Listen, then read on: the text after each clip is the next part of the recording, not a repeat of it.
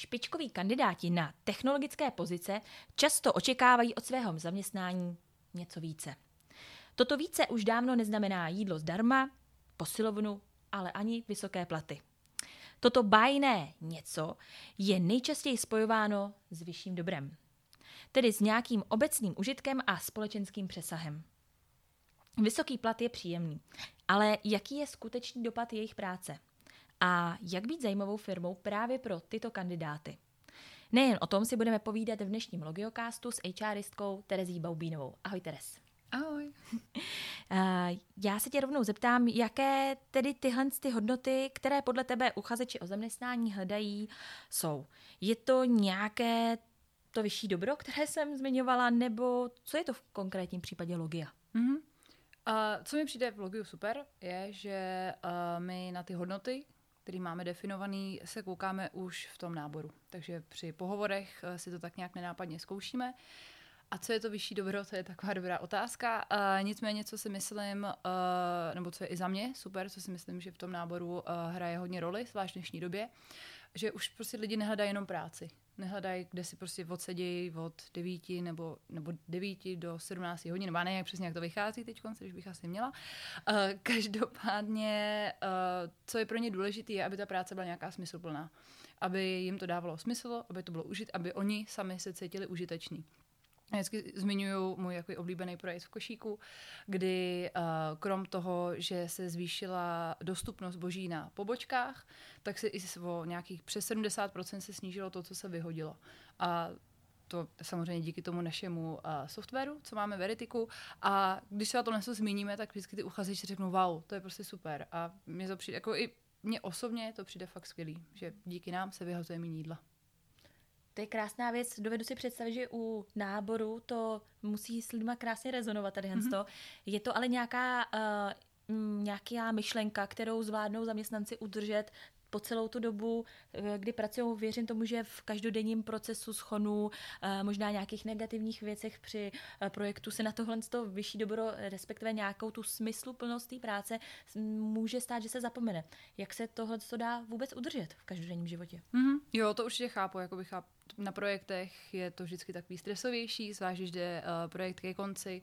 Uh, chápu, že uh, myslet na to, kolik se toho reálně pak ve výsledku vyhodí, když se vrátíme k tomu košíku, je takový náročnější. Uh, proto si myslím, že hrozně důležitá je i firmní kultura a to, jak se o těch projektech a o té práci a o tom týmu mluví což si myslím, že je taky hrozně fajn, když se tady jako velmi pravidelně se říkají ty lesson learned schůzky, uh-huh. kdy se když to můžu mluvit prostě, říkají fuck upy, jo, co se nepovedlo. Určitě, tady je to víc než na místě, takže... no, no, přesně tak, takže uh, to mi přijde super, že se jako učíme ze svých chyb a že vždycky máme ten fajn tým, který o tom, který rád pomůže, úplně jednoduše. Uh-huh. Uh, teďka z trošku jiného soudku uh, my uh, tady v Logiu se potkáváme uh, lidi s úplně různým uh, věkovým, uh, s věkovým zařazením z mm-hmm. různých oblastí. Tohleto více generační prostředí je, si myslím, obzvlášť z pohledu HR hodně těžký nějak udržet, udržet tu míru třeba nějakého vzdělávání, mm-hmm. dorovnat třeba nějaký rozdíly, které můžou nastat. Jak si právě tadyhle tu odbornost mohou Eh, v společnosti udržovat a jak tyhle ty špičkové dovednosti uprostřed té firmy plný generačních rozdílů eh, stále doplňovat. Mm-hmm. Uh, když to vezmu hodně z toho náboru, tak uh, jak to vnímám i já, tak my ty, nebo to výběrku máme dvoukolový. Vždycky máme dva, dvě kola pohovorů, kdy na jednom si ověřujeme spíš takové jako techničnější dovednosti, prostě to, co, to, co ten uchazeč umí úplně jednoduše. A to druhý je spíš takový jakby motivační, kdy si víc povídáme už třeba o těch konkrétních projektech, co by toho člověka čekalo a hlavně, jestli ho to bude bavit. To je pro mě naprosto, nebo si myslím, že to je naprosto zásadní se, se tomu tak nějak přizpůsobit a najít tu nejvhodnější práci pro toho jednotlivého uchazeče, pak už trénováčka samozřejmě, mm-hmm. když se domluvíme.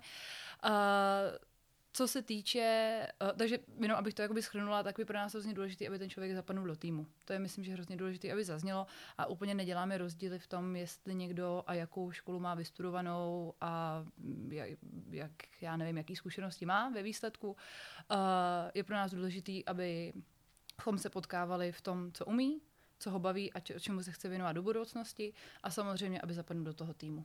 Mm-hmm. Proto, pro, promiň, že do toho skáču, proto, proto jsou součástí těch pohovorů i kolegové přímo z týmu, který tam samozřejmě mají taky rozhodující slovo. Mm-hmm.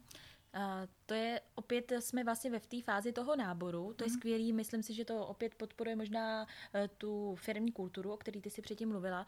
Uh, jak to ale funguje potom uh, v rámci toho um, tý, tý, toho zaměstnání a toho, dlou, toho dlouhodobého vztahu, kdy se pečuje o toho zaměstnance při nějakém doškolování, vzdělávání. Mm-hmm. Je tam tomuhle tomu nějaká péče taky věnována? Jo, to určitě. To uh, zase tady máme řekla bych, jako velmi dobře nastavený body program, možná tip na další podcast, bychom to mohli nějakého většího detailu, a kdy každý nováček má přiřazenýho nějakého seniornějšího kolegu, na kterého se může obracet.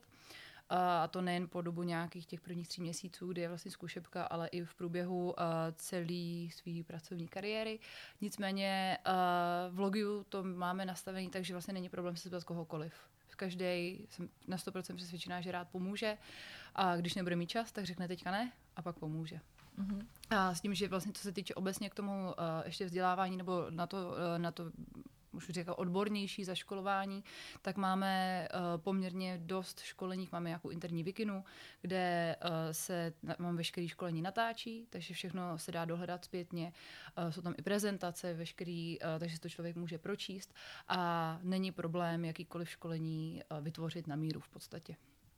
Takže vlastně ve výsledku e, nějakou, nějaký problém v tom více generačním pracovním prostředí ty ani nespatřuješ, protože když se to hezky sejde, tak, e, tak, je, důlež, tak je vlastně ta firmní kultura pomůže tomu, aby to všechno e, spolu hezky hrálo. Fungovalo, přesně tak.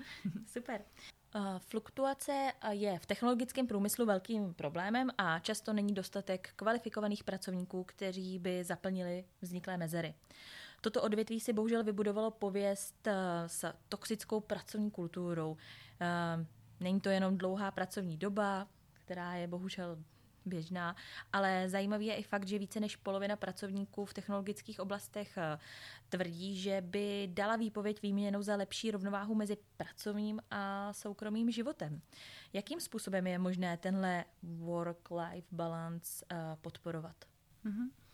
Uh, co si budeme nalhávat? Uh, v IT sektoru uh, těch lidí úplně není přehršel, takže to jenom uh, kvituju. uh, co se s tím dá dělat? Tak určitě ty výše zmíněné věci, o kterých jsme se bavili, aby ta práce byla smysluplná, aby ty lidi bavila, aby se to prostě užívali úplně jednoduše. Uh, co já vidím, že je hrozně důležitý uh, na s tím work-life balance, uh, nebo celkově s tou myšlenkou, jak se to udělat, uh, aby to nějak nenarušovala práce, právě osobní život, uh, tak za mě to je úplně jednoznačně svoboda a zodpovědnost. Uh, což jsou vlastně taky další dvě hodnoty, které v Logiu máme. Co to ve výsledku znamená? Je, když to hodně přežinu, uh, úplně jedno, kdy tu svoji práci uděláme, jak, v jakém programu, softwaru, prostě všechno, co jak uh, obsahuje, ale s tím je samozřejmě, uh, nebo na to je navázaná poměrně vysoká míra osobní zodpovědnosti. Takže když si řekneme, že do pátku bude tady ta analýza třeba hotová, tak to prostě v ten pátek bude hotový. Když si s tím člověk nebude vědět rády, zeptá se kolegu, o tom jsme se taky bavili a vlastně není problém a to prostě pak vyřešit nějak dohromady, ale ať je to v ten pátek hotový. Mm-hmm. Ono je to ale trošičku možná v rozporu s tou dobou, která je možná uh, taková teďka hektická, nahrává tomu, aby uh, se všechno dělo uh, okamžitě, rychle, uh, před, je na zaměstnance takový tlak a uh, nějakou tu svobodu teda při té práci to moc uh, nedodává.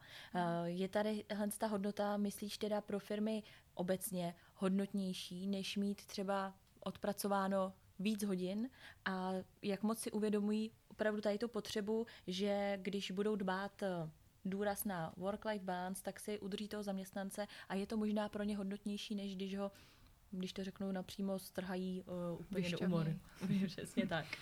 Uh, jo, je to, hlavně, je to hrozně o těch lidech. Uh, mm-hmm. Přijde mi, že každému vyhovuje něco jiného. Neříkám, že něco, že mít ty odpracované hodiny je dobře nebo špatně, nebo mít nějakou jasně pevně nastavenou pracovní dobu je špatně, to vůbec ne, prostě každý je zvyklý na něco jiného.